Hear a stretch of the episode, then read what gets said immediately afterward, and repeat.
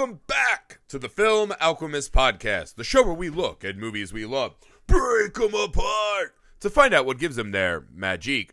I'm your host, Josh Griffey, joined as always by my one eyed, super cool, glider flying, uh, neck bomb having, badass and co host. Call me Dandino. Oh, That's all, I, that's all I got. Yeah, it is. It's weird because you're like to keep trying to name things about Snake Plissken. You're like, just get to where it is. Badass, Yeah. the most bad. All right, guys. As always, if you like the show, and we hope that you do, please take a second and leave us a rating and review, especially on Apple Podcasts. Very app. helpful. That helps us out a lot, guys. Just when you're there getting the episode, click that five star. Tell people why you like the show. Another thing that helps us out tremendously, guys, is give us a shout out on your social media feeds. That helps us out enormously also. We're everywhere that you are. You can find us, engage, whatnot. Uh, we're there. You can email the show, filmalchemistpod at gmail.com, with your ideas for movies you'd like to hear us talk about, double features, guest host, new movies you'd like, uh, themes for a month, anything. I swear to you, if you reach out to us, it does make a master list that I have somewhere that is loaded with films that eventually will be covered. Um, also, you can see our faces on our YouTube channel, Nerd Alchemist, plural with an S at the end. So, guys, that's all the business. It is time for July. The theme for July the pod calls a carpenter, right? We need help. Uh, so you guys know it's been it's been a weird year. It's been a rough year. Uh, we're Real coming rough. off fan pick month where uh, the fans just pummeled us into submission with aggressive hardcore movies. And so we're like, you know, we need to we need to lighten it up, right? We got a lot of good art house uh, drama, right? Stuff like that. Hard things to take in sometimes. One of them so hard that we actually didn't cover it, Yeah. which I won't I won't go into that. Won't right say now. what it is, but wow. Whoever Yeah, we were actually put through the ringer so bad. We're like, I don't think we need to talk. you out there who recommended that movie, we got to talk. So what we did is we said we need a fix, right? We we need to bring it up a bit. So we called a carpenter, the carpenter, John Carpenter himself. Uh, I would argue he has my favorite filmography of any filmmaker ever. Uh, we've covered some John Carpenter on the show before. Uh, I know we've done They Live in the Thing, I believe is where we've been so far. Uh, spoiler alert, this October, as part of our never ending horror medley that we do every year, uh, we will be covering a horror movie every single month in the day of October. Uh, our main feature this October, we are covering every single Halloween movie. So more John Carpenter there. But right now, uh, we're starting John Carpenter month with the Escape duo, right? Escape from New York, followed by Escape from LA this week.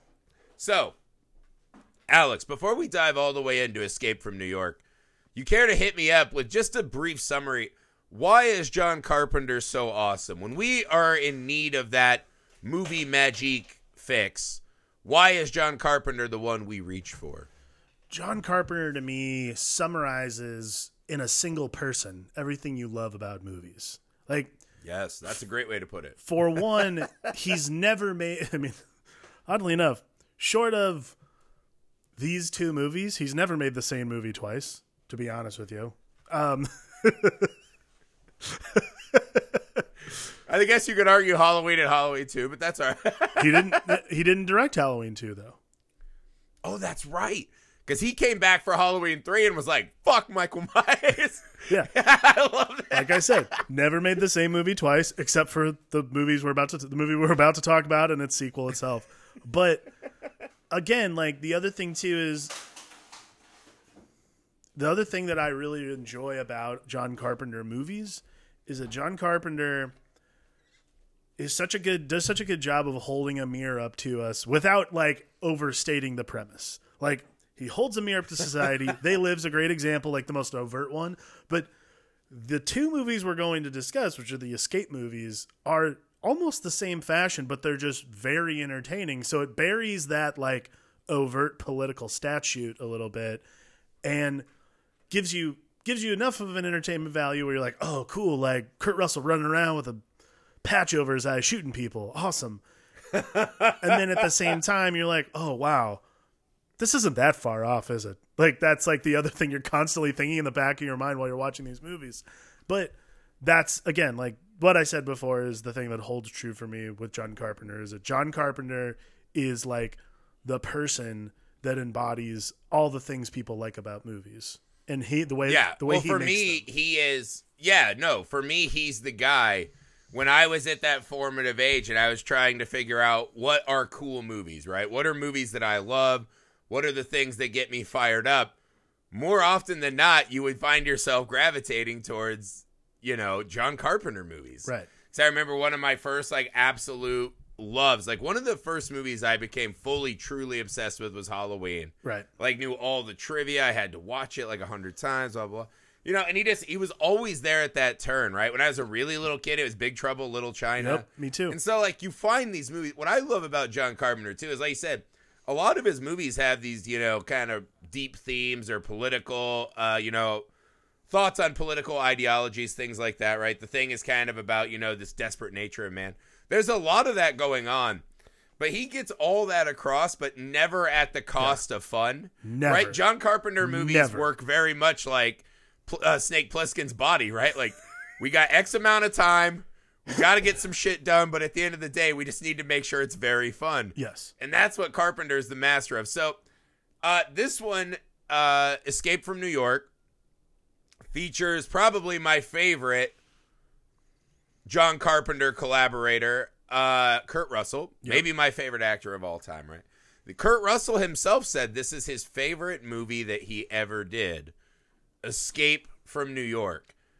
Now, about this movie specifically, Alex, when is the last time you had seen Escape, and what are your initial thoughts on this flick? You know it's funny? The last time I watched Escape from New York, I think was about a year ago. Really? I, again, this is a movie that I honestly like. I watched this movie a long, like when I was much younger, like when I caught you catch it on HBO when your parents aren't like paying attention to what you're watching, and then you kind of like figure out that oh that movie's actually awesome, and oh that's like peak Carpenter stuff, you know. So like you keep watching it, and I think I've watched it every couple of years up through college, like so on and so forth. But like, there's never a time where I didn't find this movie awesome, and this time is no different. Actually, it's interesting. This time, I paid much more attention to the. uh I don't know if this is a dad thing. Maybe I'm just like old now. I paid so much more. I paid so much more attention to like the geopolitical thing that was going on the entire time. Like, oh, the president's been downed on the uh, Manhattan prison island. Like, oh shit, he's got to get to that peace summit, otherwise they're not going to know shit. Like, there's and You were worried about the pizza? but I was sitting, but I was like sitting there listening, like listening to that again. And again, I've never, especially when I was younger, didn't give a shit about like that part at all. All I knew was that Plissken had 24 hours and he had a fucking nanite explosive in his, uh, in his, uh, you know, neck and all that, all is like all that stuff. And I was so focused on Plissken. This is the first time I've watched the movie and been like, I apologize if this sounds rude, but who fucking cares what Donald Pleasence thinks about the state of the world world world peace when he has like the United States police force guarding like that's like the thing I started thinking about is like Oh, you're uh, you're under. See, that's the thing. You've grown old and cynical, so now you're like, maybe there is no value. I just I was struck by. I it's so funny because I've seen this movie so many times. Yeah. I always forget about the president. you know, it's weird because in my mind, it's, essentially that they send Snake Plissken in to fucking beat ass, and he just escapes. Yeah. In my mind, I mean- I always forget that it's like a reverse Air Force One. Yeah. where it's essentially Snake like get off of your own plane. the president go." is essentially inconsequential. Like there's almost no reason for it at all. Like, and it ends up not meaning anything because again, like I would say I would say like Escape from LA has far more devastating ending consequences. This one is like, oh well, whatever. I mean, we don't even care. Like Snake Plissken survived, so who gives a shit about the rest of this? Like Well, that, I well, think no, is let's like let's that, be that- clear, right? We're kind of jumping ahead, right? Well, but the end of I'm the talking movie about the boils down to let's say, let's make an argument that Donald Pleasence gets fucking wasted by the Duke, right? right. Uh, they still ha- have the tape. Yeah. Like I, I've never understood the tape because essentially he recorded an audio book of his speech. I was like, do the post-its not exist of the No, no, speech? it's uh, can we not just? No one has a tape that was backup. that was the thing that always like this time particularly I was like, wait a second. Absolutely none of this makes sense and the president's literally inconsequential at this point because are you telling me that absolutely no other scientist on earth knows the information that I, again, I have never cared about the information that's on that tape. And then this time I was watching it and it's interesting because we have a kid now, so I watch a lot I watch every movie with with uh, subtitles, with closed captioning. yeah. So I was actually reading it this time. I was like, wait, what? Like, this is about solar. This is about like nuclear fission and shit like that. I'm like, never matters. There's got to be. It a, is the future of mankind, as we learned. There's got to be a million and one doctors and scientists in the world who know about this, and you're telling me this cassette tape is the only thing that stands between us and oblivion. I'm like, I'm just This is this is how you know we're getting too old. Is that we've all been in meetings and shit, and you're like, surely someone would have sent via messenger the transcript of said tape. There's gotta be a if you're just backup watching it on somewhere. your, but if you're watching it on your early '80s TV. There's static and like what are they have someone like transcribing it? Is he like clearly they it it doesn't make it. Yes, I, yes, I- got what I like about it though is this movie is so wildly cynical yeah. Oh, hardcore. but we're we're constantly kind of cheering for Snake, which is weird. It, it plays in this this western like lone gunslinger thing, right? yeah. And so the nature of making the president just this fucking laughable buffoon that doesn't really matter, and that Snake has to go in and save this man in his little briefcase Yeah. right? Otherwise, the whole world will be undone. And at the end, Snake just being like, fuck that guy. It actually makes it better in this movie to me, right? Oh yeah. In a lot of other movies, the fact that the stakes of the mission don't matter at all would be a flaw. But in this one, it's it's kind of getting at that broken American dream, which is what Snake is always going.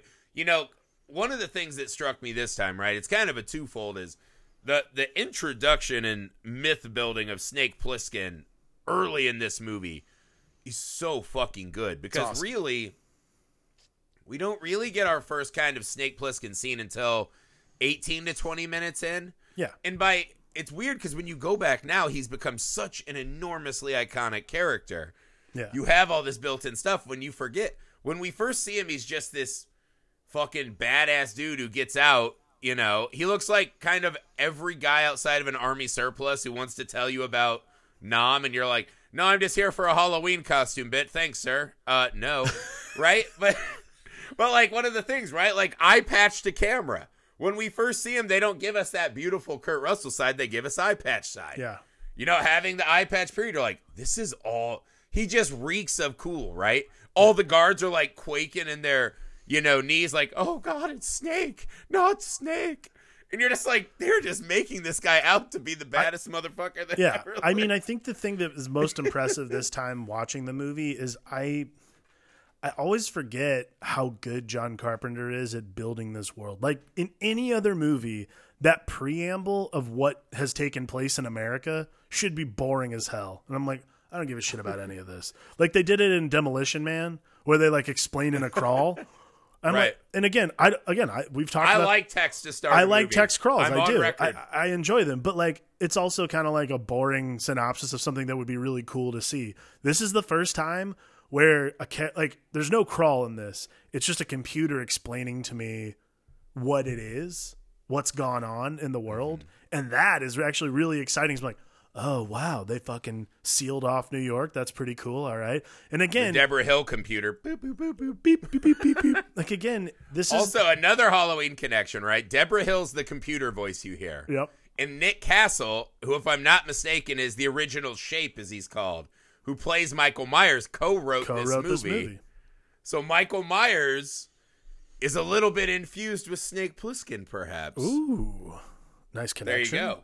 But I think that that's again, this what makes the movie even more thrilling is the world that's set up is that, and it's fascinating because honestly, like this year particularly, which has been very rough, I would say that this movie is really relevant because, like, Donald or um, the president's plane gets taken down into Manhattan Island by I think the American Liberation Front. I'm not really sure what the name is. Yes, it is. that the- American Liberation Okay, Front. okay. They Sorry. represent the workers. I can never remember if it's anti-imperialist. I can never remember if it's that or if that if that's um the group she's the clit. the group no the group she's a part of stop the group she's a part of from uh escape from la but so the Right. american liberation front downs it and like yeah she's like we're here for the workers against the racist police state and i'm like ooh that's a ooh, that's a very close to home today it's a very fascinating thing because this is supposed to be 1997 which this movie that came out in 81 so it's the future mm-hmm. and again like they do such a good like this is John Carpenter just doing such a good job of being the version of anti-establishment that like a fucking plucky kid from Aurora, Ohio can like understand without like actually like having to do any sort of like research whatsoever. Well, it is. It's it's very American, right? Because. We see that our government is essentially headed by this absolute dipstick Donald Pleasence, right?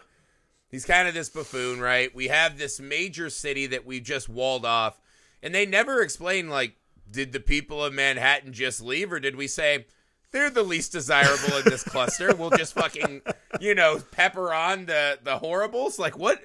We don't know how any of this real. We know that crime went up four hundred percent. Right across Shocking the country, and so they said, "Fuck Manhattan." That's what we learned. But uh, so you don't learn a lot. So what they, but this is, I I was wildly impressed with the how strong the the first act of this movie is. The script writing in this film is so good, right? Yeah. One from the introduction of Snake, but yeah, just this whole world, right? You know Well, the you know, we see people trying to escape and they get shot down. We have this police state.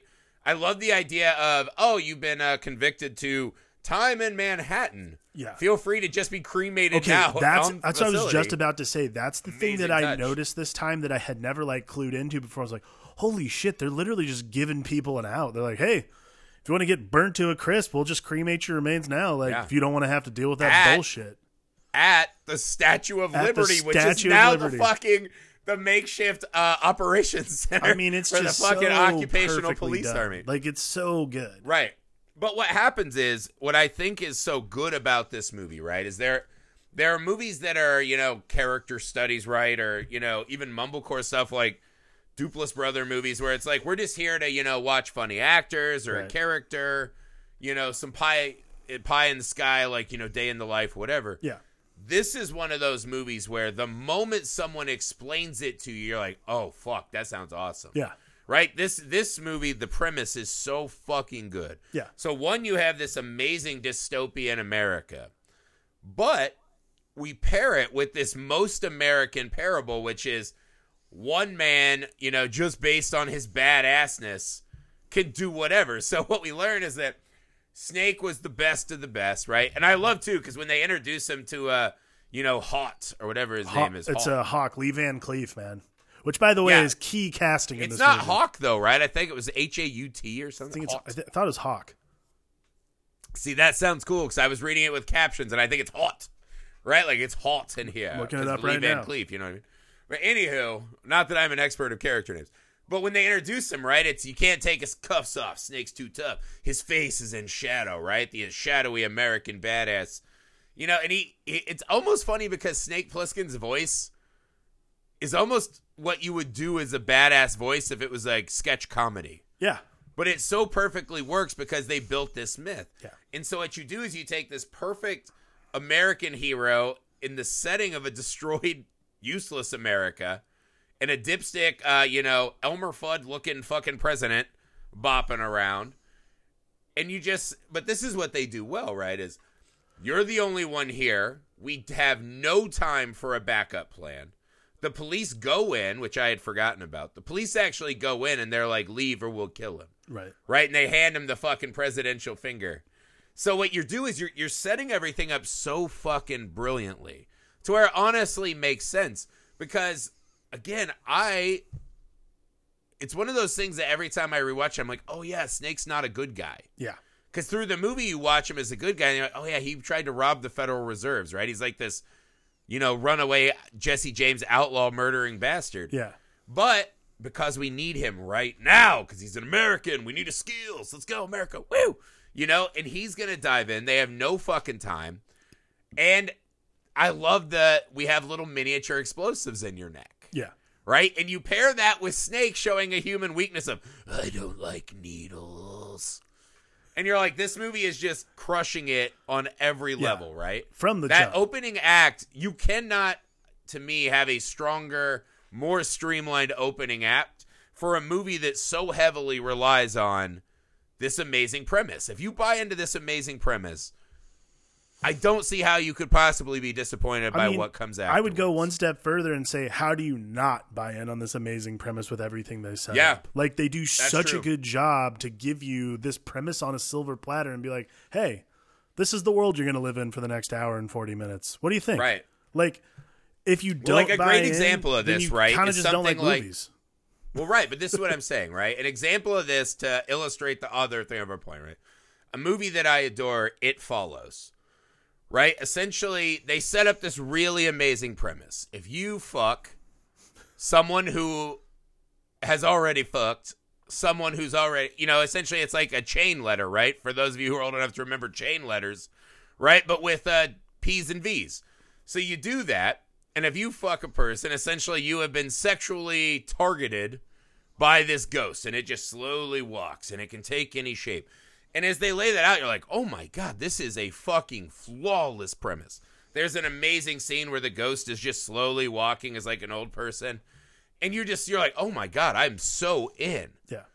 The problem is, is that by the end of the movie, they set up such a great premise and a unique set of rules that by the end of the movie, when they start kind of flubbing their own rules and doing it not in the most like if this thing's a predator that can shapeshift, it can do better than giant guy with a hole in his face who's peeing his pants. You know, like that's that's the problem when the the great premise is one thing, but to so deliver on it is another step, right? And I, I think this movie is the best example of that kind of perfect elevator pitch synopsis of a film that you would be jazzed for. Totally. That gives you every fucking thing you want. I don't disagree. I mean, it does such a good job from the it does such a good job from the very tip of the top all the way down. Like again, yeah, like there's no tighter first act than I've seen in a movie in a long time.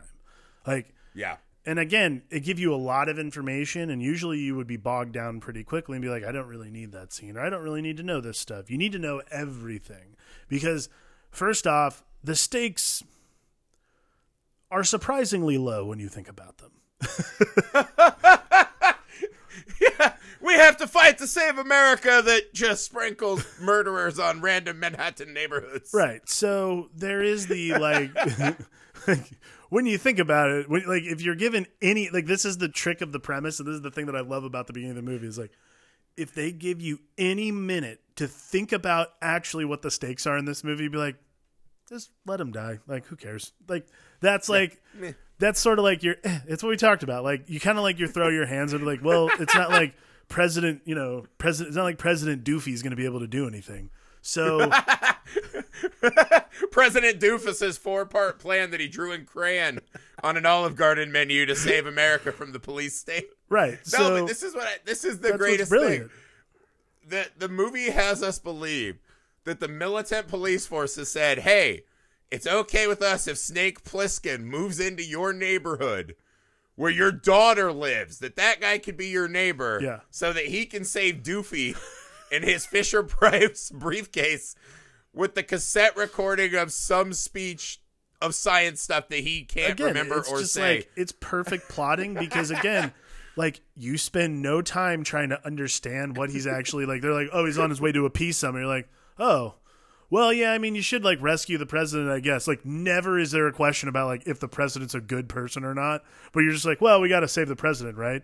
Like, No, you know the president's bad because when shit's going down, he's like, uh, put me in my escape pod. Yeah. May God have mercy on you. It's like, do you really think that's an option at this point? absolutely brilliant. It's like it's know. perfect because again, yeah, like it's the basic. It just gets to the basic premise of like, oh well, yeah, president in penal colony bad. Snake Plissken has to go in there and save him. Cool. Like you could say it with the sim- with you could say it with like no prepositions, no anything, and someone will still understand the point of the Understand it. movie. And that's the strength of the premise that takes you in through the the beginning of the movie, so that when you get to Manhattan Island and you start the adventure, then it becomes like the fucking Warriors, and then you're like, Yeah. cool. Now I'm just in it. the Warriors where they actually battle though, which is a nice change of pace. Yeah, thank God. Um, I had, yeah. As soon as the president is like, even in this moment when I know you're all about to die, uh, I'm gonna do a, pre- a po- po- politician line. I was like, that is so aggravating. I hated his ass immediately, Yes. and I love Donald Pleasence. It's built into my DNA, and I was just like, ooh, you know, you're just mad at him. yeah. There is a moment though where this movie says the movie wants you to believe this really big thing, right? Which is if Donald Pleasence, right, gets his talk boy tape to that podium, right? That there could potentially be world peace. And we the audience laugh Yes. at the end when Snake Plissken comes to move in next door, knock up your daughter, and probably kill you and steal your money because he stole the tape that could be the key to world peace. Now, this is what's great about the movie is it's such a cynical look at America that we go, there's no chance the United States government could do anything good in this movie. So I'm glad Snake at least got one more fuck you in. Because the movie the movie cuts to black on Snake Plissken literally pulling the guts out of world peace and having a smoke. it's just the best. It's I mean it's, It's just so it's perfect. that dude. it's perfect. This is the thing. Plissken. Snake Plissken, and I think there's more to kind of talk about with him and Escape from LA, which we'll get to. Uh how they just so easily and rapidly achieve this unbelievable reservoir of coolness is amazing in this movie. Yeah. He just is the baddest ass movie character. Every fucking scene, everything he does is just cool. Like here's just a small throwaway. When they're just doing his equipment, you're like, yeah, of course he has ninja stars. That's cool. Ninja stars are cool to dummies. And you're like, of course he has ninja stars. I just but it was like they never miss a chance to tell you. Here's a great scene, right? One of the things this movie does that cracks me up is that Snake Plissken is never in a hurry. No.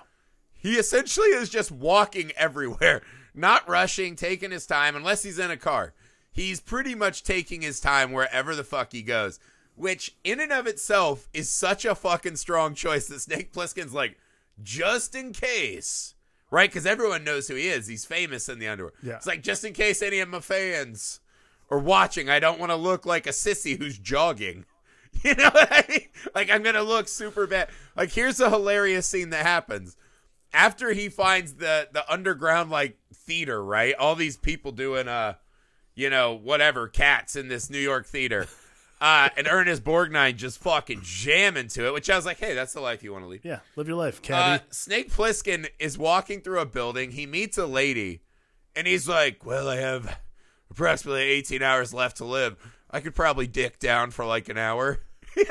like he is 100% ready to dick down, yes. and then actual crazy people start coming up through the floor and kidnap her, and then he goes, "All right, maybe I'll hustle now for like one block."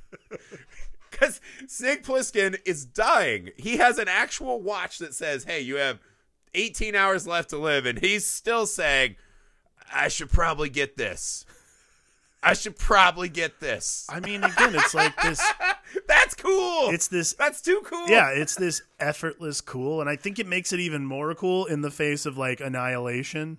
Like personal Yeah, right. annihilation is so just like, again, it's one of those things where you're like, oh fuck, dude, that is like the driving force of everyone. Is like, well, if I'm gonna die, I might as well live. You know, that's like Yeah. this great. That's like the Plissken. It's like the Plissken plurality is like, well, I'm gonna die, I might as well live. You know, that Well, because Snake Plissken is aware inherently.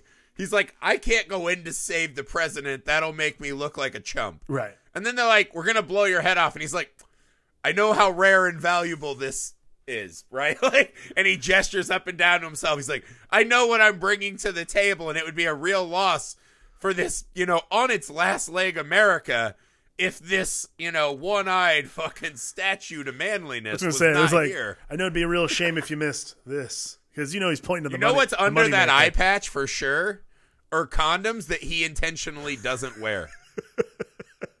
if Snake Plissken pulls that eyelash, it's like there's a magnet condom, and he's like, "Just kidding, I don't need protection," and throws that shit away. No, no, that no, no, that's that's no. What what, Jo- what Snake Plissken does, what Snake Plissken does is What's under the eye patch? like almost like right when he's about to pop coitus, he flips the eye patch up. He goes, "Check that out," and flips it right back down. He's like, "I don't even need it." He's like, I just want to make sure that only I get mine. Yeah, Snake Plissken's That's a raw, Snake Plissken. Snake Plissken raw dogs. That's for sure. Gross. Uh, But Gross. We saw him inside that little glider cockpit. We got a pretty good idea. He's mean- like, ah, I'll just wait till the last again, second like and eject even harpoons. think about this too, like because I was, I was like he's not wearing like camo pants. He's literally wearing tights, like lycra tights, and he looks so badass the entire movie. Yeah, well, he's got his guns out. He's Again, he he's so essentially cool. has this like feathered, Oh, his Like- hair is so perfectly tufted. but it's amazing. It's amazing. Like that's not like badass hair to me. No, that's not. not. like guy who's gonna whip your ass hair. That's But because that'd be the thing. Imagine Snake Plissken's just fucking pummeling your face with fist, and you're like, "Oh, is that lavender?" Oh, you know, Yeah. just like getting your. oh my like, god, what are those? What so are those essential oils dripping on me? Like, You're like, maybe I'll get him in a Muay Thai clinch so I can try to like feel the locks. You know what I mean? Like, it's it's weird. It's I mean he is an anomaly to me through this whole movie. But I think that's the thing that always makes me laugh is how he's just not hurrying no, ever. Right? Like if he's running, like if this is a Tom Cruise movie, there's 20 minutes of sprinting footage. yes, You know what I mean? Like Tom Cruise is like uh imagine Snake Plissken that you could believe is on a mission, but you do not believe is cool at all. right, Right? Like your uncle who picked up CrossFit in his middle age. And you're like, I guess technically he could do these things, but he's not cool. He definitely wouldn't have stopped to, you know, sling it with that lady in the building. No, He I has tights, Yeah. but like that's the difference, right? I mean, I think the other thing too is they do such a good job of the main characters that like are near him the entire movie are so flighty and weird. Like Yeah. it's Harry, it's Brain, Cabby, and then I never remember Adrienne Barbeau's character like ever. Is it Maggie? Maggie? Maggie. Okay, Something cool. like that. Maggie, Margaret. Like so, you have these three characters who have been living on the island for a while. And I also think Cat. Okay, it's interesting you brought this up earlier. I've always assumed Cabby got locked on the island, and he actually didn't do anything wrong. Yeah, right? You're like, what's Cabby's crime? Maybe he was like doing underground, like, you know, illegal VHSs of whatever Broadway show is big. And they're like, you're Well- going to jail, Cabby. Well, Cabby, yeah, Cabby's like, "Oh, I've been driving this cab for 50, for forty years on Manhattan Island. I'm not gonna, I'm not gonna drive it till the day I die. I'm like, wait, so he just got locked here without like any. Yeah. Well, no, Cabby's the guy who, like, grew up in Manhattan. He's like, this is the best borough. Every other borough can suck it. And he, they're like, hey, did you hear they're building giant 50 foot walls around? He's like, good. Who needs that Brook- Brooklyn trash over here? Manhattan for life. Just driving his little cab, right? He was probably stoked about those walls. He was probably Oh, so excited. But yeah, like yeah, I even get the sense he doesn't even really care if he gets off the island. He just wants to hang out with cool people. Yeah, it, it's it's but it's super key to put people like that around Snake Plissken in this movie because it only ups his cool. Like I think about the scene Yeah. particularly when they're uh when um Duke and his people show up to the library to talk to Brain. And they're like, "What are we gonna do?" And they start like running around. Like Cabby fucking hauls it to his cab and drives away. And then it's like, you slimeball, cabby. I'm like, Yeah, fucking he's like scumbag. Yeah, what do you think? Cabby's gonna be throwing like fucking twelve to six elbows? Like, what are you Yeah. talking about? Get out of there, Cabby. Snake just walks. He's like, "Nah, I got it." Like that. Again, Well, what's really funny is they're walking cool. up, they're coming up with the cars and the chandelier car, and Snake literally does this and just crosses the arms and stands there while everyone else is like trying to scurry. And then finally he's like, oh, fuck, fine, I'll hide. He's like, like with a dramatic eye roll, he's like, fine, I'll go around this shadowy corner, fuck. Yeah, but when- then he's like within 30 seconds, he's knocking people out and stealing cars. Yeah, when he he's punches that guy through the car window, I was like, God bless this movie. Like these guys are just these guys are getting it. They Well, understand. let's let's let's talk about this honestly, because a lot of the movie that we've talked about so far, Snake Plissken obviously has become iconic far beyond this movie, right? Right. I would venture to say more people know who Snake Plissken is or what he looks like or that he's badass than have actually even seen this movie, right? Right. We talked about the amazing setup and premise of, you know, get on the island, get the prisoner off. Let's talk a little bit about the actual island. I think the island of Manhattan in this movie actually becomes so much more fun than it should be. Right? Like there, there's some extra character to this the setting of this world particularly that I think is more fun than a lot of these you know kind of dystopian futures. Like I was I was thinking of I was reminded of Omega Man when I was watching this. yeah. And you're like, it just looks like a bland, like, here's a place where people don't live anymore. And you're like, all right, like that's fine. This one has so much more going on that Yeah. I really like. Well, I think like Omega Man's an interesting example because Omega Man, for one, functions a little differently because that's like the point is to make it look that way. Like it's, I Am Legend's Yeah. the same way because obviously they're the same fucking movie, but like, or at least the same. I guess that's true. This is a world where people still live. this is a world where people still live, but it's fascinating the way they live. Like I think that's the thing that I always like. Even when I was younger, I was like, I wonder how these people get food. Like that's always the thing I thought about. Like, do they just like send? they Car- mentioned that with the crazies, remember? yeah, When she's uh the girl he's about to throw down with, she's like, It's the end of the week, they're out of food. that's what it is. So it seems like they just airdrop it in at the start and it's like, fuck you, get it while you Yeah. can. I mean, like to me, that is kind of the, uh, the the like character of Manhattan Island is so vital to this movie working because it's it's like pointing. It's like we were talking about, like using the using Ellis Island as literally like the processing center to bring people to the uh, the prison. That is a great inversion of what Ellis Island actually was. I would say it's fascinating that you know you see all these great iconic pieces of New York real estate repurposed in a way that maybe like you like uh brains hideout being the new york public library is fun. That's really cool. Well, just dude, even seeing the World even Trade seeing the world Center trade again. center i mean that like honestly when they just mention it, it, even at the mention of it i was like ooh. Makes me nauseous man. Like it's one of those Yeah, things man, it- it- it's a fascinating thing because whenever i see it in movies i still get a little caught up. Like there's movies Yeah. where it's just in the background i'm not even thinking about and actually it's weird. Yeah i just, yeah, i'll bring this up another time but like it is a weird thing to see that in movies still and like not Yeah. get a little like whoa and, Yeah, and- man. and again especially this movie where everything is like a bombed out skyscraper yeah well i mean It's we peculiar. see a lot of that right like we see that just burning remains of air force one Yeah. we see them walking around i think what is so fun about this world i think that's you know you were kind of getting at it is an end of the world apocalypse setting but people have a community here. I think one of the fun things it's showing us is it's a prison without walls right? It looks like a world or a city where people would just live and go. Like you know it's burnt and there's cars everywhere but there's no prison guards. There's no people you know like hey do what we want in like a prison right? This is just where they live man. They Yeah. make a life. And i think that's getting at this kind of more american critique you know whereas you know we all think we're free but really you know if you have enough money and this and that well I, you know, there's various levels of freedom. You know, in and this the other thing so that- I think that makes it a, a fun. Oh, sorry, I was just saying. I think that makes it more fun, which is our characters that we follow and somewhat have to choose who we root for and who we side with, whether it's Yeah. Cabby or is Brain a full trickster, you know, Maggie, whoever. These are people that are here for crime. So then you start going all the way back and saying, were they? Are they? Should they even be here? Are they justly Right. here? well and i think Yeah, that's it's, part it's of a it a lot of extra fun. again, I mean, that's another part of like the great like side political commentary John Carpenter does in this movie, which is like the police state. Who actually is who actually needs to be on this island? Like, are we just putting people there because we don't want to have to deal with our actual problems and so on and so forth?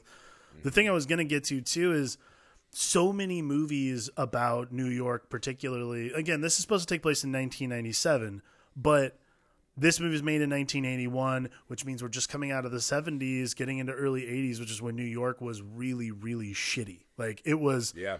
it's like a prime time cesspool. Like The Warriors is a great example, like the way that the city looks itself. But I would say more importantly, like the thing that makes this movie really unique as a new examination of New York is that we never go into the subway ever. And I know there's a reason for that. They bring it up at the very beginning. But a really important thing is we never go into the subway, which is almost iconic New York. That's I think Yeah. a really important piece because if we spend so much time in the city. That city, would be a fast. Is there any movie or show in New York that doesn't have at least one subway moment, I cannot think of a one to be except for this movie? except for this movie. I mean, because he does technically go underground when he finds the crazy guy with the bracelet, sure, but you don't see like a subway subway. Right. We're never walking through a subway. Never. We're never doing any of that kind of stuff that we're used to doing in movies, even post-apocalyptic movies. We're still in subways. Like even fucking Volcano managed to get into the fucking subways of L.A., which no one even Right. knows exist. But like The Warriors sub- do like the above ground train for sure. Right. Well, War- Warriors are on the way to Coney Island, so that that's what Yeah. they do. But they're still on the train. The train obviously isn't going to run on the Manhattan Island penal colony, but nevertheless, like the subway tunnels are so iconic. Like, I mean, we talk about it all the time. Fucking chud people, alligator people, like all kinds of shit. They talk about that stuff. There's movies about it. Uh, the Relic is a great Those example of that people kind are of shit. who live down there though. yeah, exactly. That's what I'm saying. And like, we never When they walled that. off Manhattan Island, the stars of National Enquirer just said, "This is our land."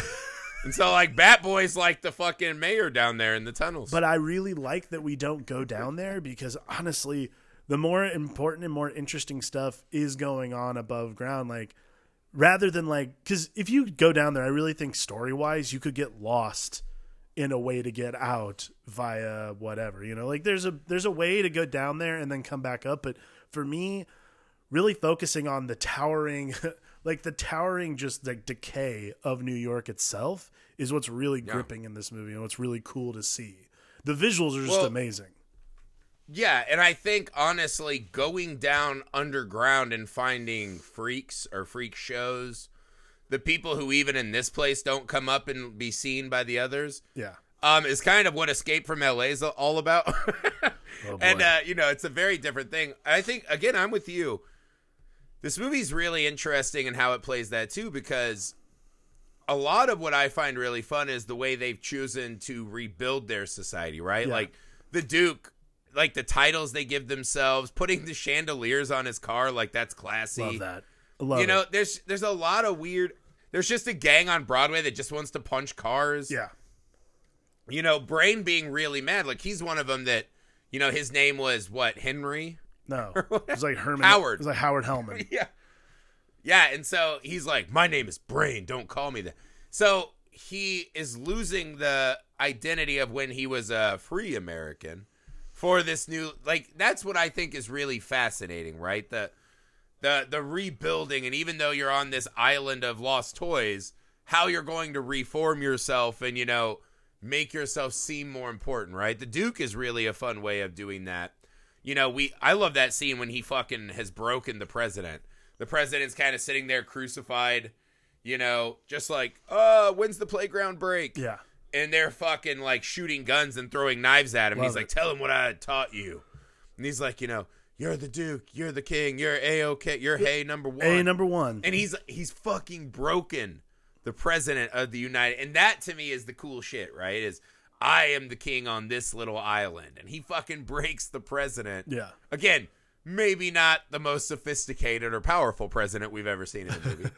uh, the kind of president that still would wear a bib when he eats. Sure. But this, you know, that's a really cool thing for this movie to add. So you see these guys trying to rebuild their life. The one thing the movie shows us is one of the shittiest people for sure on the island. I'm not sure if he's the worst. Is Snake? No, one Snake is probably one of the shittiest people on the island. But they're like, but we need something of you to go. Yeah. And he's standing there in fucking moral judgment of all these other people.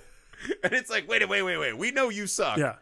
But so I mean, there's a lot of that. Again, I, they- I like that. They like, do such uh, a good job in this movie of making Snake Plissken the hero that like of and allowing us to forget that he's done horrible things. Like he's basically an outlaw and he tried to rob the federal depository. You're like, well, that takes balls. Also seems a little stupid given that it's like a federal depository. Probably a lot of people around, but like. It's it, again, it's one of those things you're like Lots of dead. Lots of dead. For it's sure. not like Snake Plissken blends in a crowd, really. Like it's not like someone's like, well, let's see, everyone's got an eye patch, so I guess it's really hard to find them. You know, that's like Who's that eye patch with that perfect fucking Cindy Crawford hair?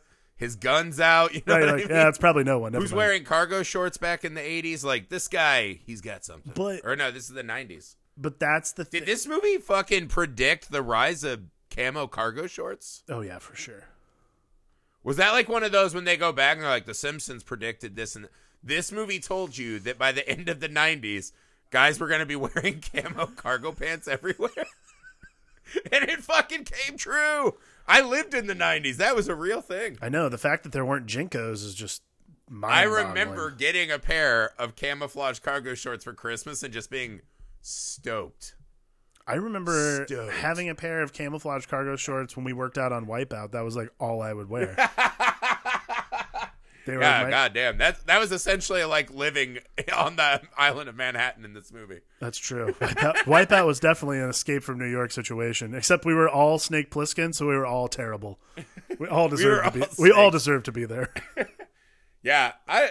It's just, I, it's it's a cool. I like seeing the boundary. I like seeing the modern day Coliseum, right? Where Loved we're just gonna fight this giant mustachioed man, How about that? uh, like, you know, with baseball bat spikes. about that, that- scene is just cool. How about that awesome reveal where Snake takes off his shirt and you see that fucking tattoo? Oh my god! yeah, that's a bad one. That that is, is- the '80s equivalent of guys who have their own name tattooed in like a half circle on their back.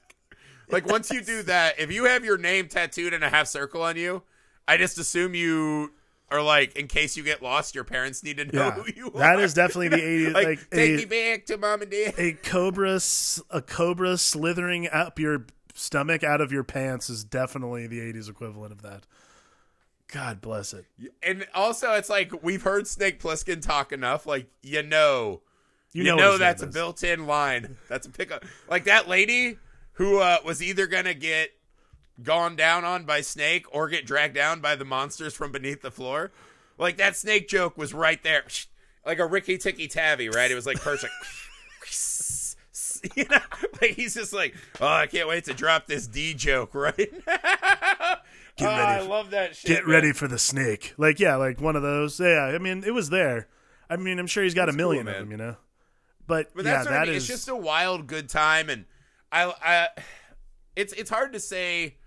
Oh, I'll tell you one more thing I noticed on this viewing. Right when we're on our way out, I love the addition of the tick to the Duke, the blinking eye thing, yes. and it gets really much more pronounced as we're driving on the uh, the Mined Bridge, which, by the way, doesn't seem mined enough. Considering who lives on the island of Manhattan, yeah, I gotta I say, as, co- as avid comic book readers, we've seen mined bridges. All right, I've watched No Man's Land happen. I mean, the fact Well, that this also, I assumed it was like a, I, yeah, I assumed it was a wily coyote. Like they press the stick and blow the bridge up. Not if you, because I was just like, why don't you guys just walk on the side railing? yeah, You know, I just shimmy all the way. I know Snake, uh, you know, has like the most unrealistic clock of all time. That is something I hate in these two movies. One of my biggest movie sins is when you're like, we've got one hour. And you're like, clearly five hours of shit just happened. And Yeah. that makes me so fucking mad. Like when they're like 20 minutes and you're like, we do the whole bridge and the climbing and the ropes and like, you're like, this is, I, I hate the false clocks to try to add drama. This movie already has drama. We didn't need it. But back to my thing, I really loved, I really loved that they added the tick to the Duke. yeah, And again, when he's chasing on the bridge, he's like fucking blinking like Morse code because it shows you that whenever he's trying to be the Duke, he knows he's full of shit. yes, And in that scene is the one scene where we see him really by himself right. without all of his like gang. Because every other scene with him, he's got muscle everywhere. In this one moment, well, he knows. He yeah, knows just- that he's not who put- he says he is. Well, that was the thing. I mean, I love Yeah. that. That's just all a put on. And again, and I mean, what's great is sort of the counter. It's the counterweight to Donald Pleasence's performance as the president, which is he's a fucking put on too. Everything is a put on. So him to like, especially the end where he like stopped wheeling Snake up, like, which by the way, really shitty. Just to like blow away the Duke. and then he's like like on the I'm number one, ha ha ha ha, like that kind of shit. Well, also Again, you're like, if Snake had died by five seconds, because guess what, President, you could have taken that shot still without like you didn't yeah, need you didn't need to Snake stop is like a worm on the hook. Like Yeah. the Duke is just sitting there. Snake had already beat his ass. Like It's- Snake, I did like when Snake punched him and the Duke looked like he was just gonna cry. Like he's like, "How did I end up here? Like I made bad life choices." It was so awesome. I love that about the Duke, man. Yeah, but that's that. That I guess to wrap this up, right? Is it's just it's an insanely well written movie that is so full of just wonderfully fun details, amazing actors doing great characters in a really fun world with just I mean the whole first act is that actual rocket glider that just propels us into the movie.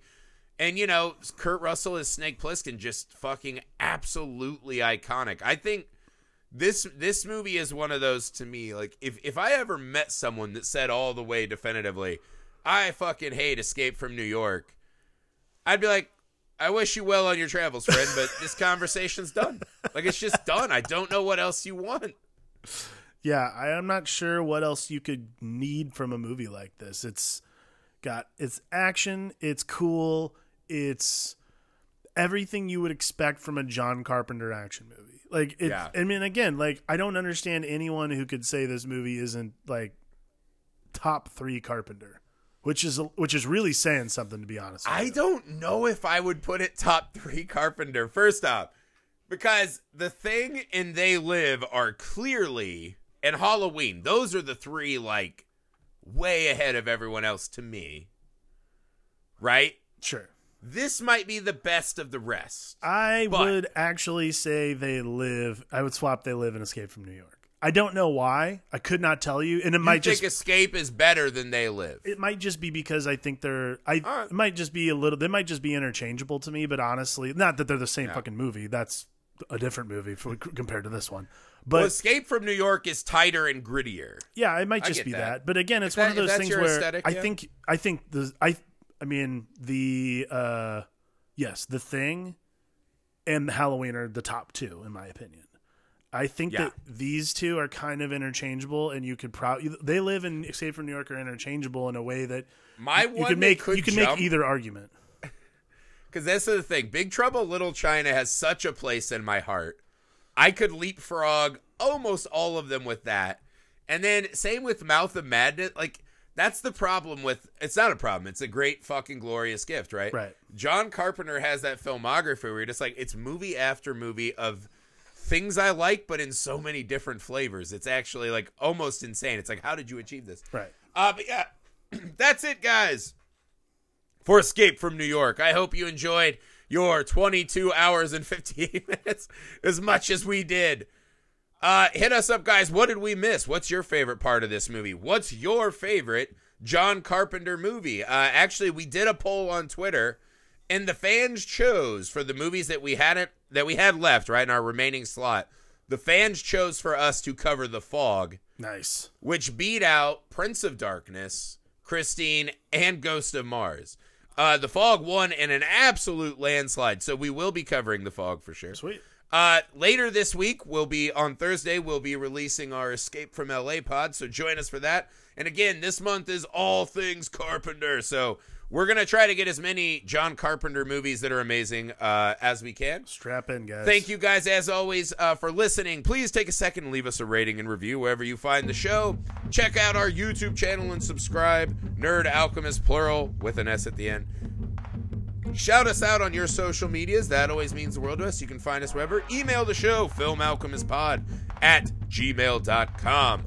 For the Film Alchemist, I'm Josh Griffey. I'm Alex Dandino.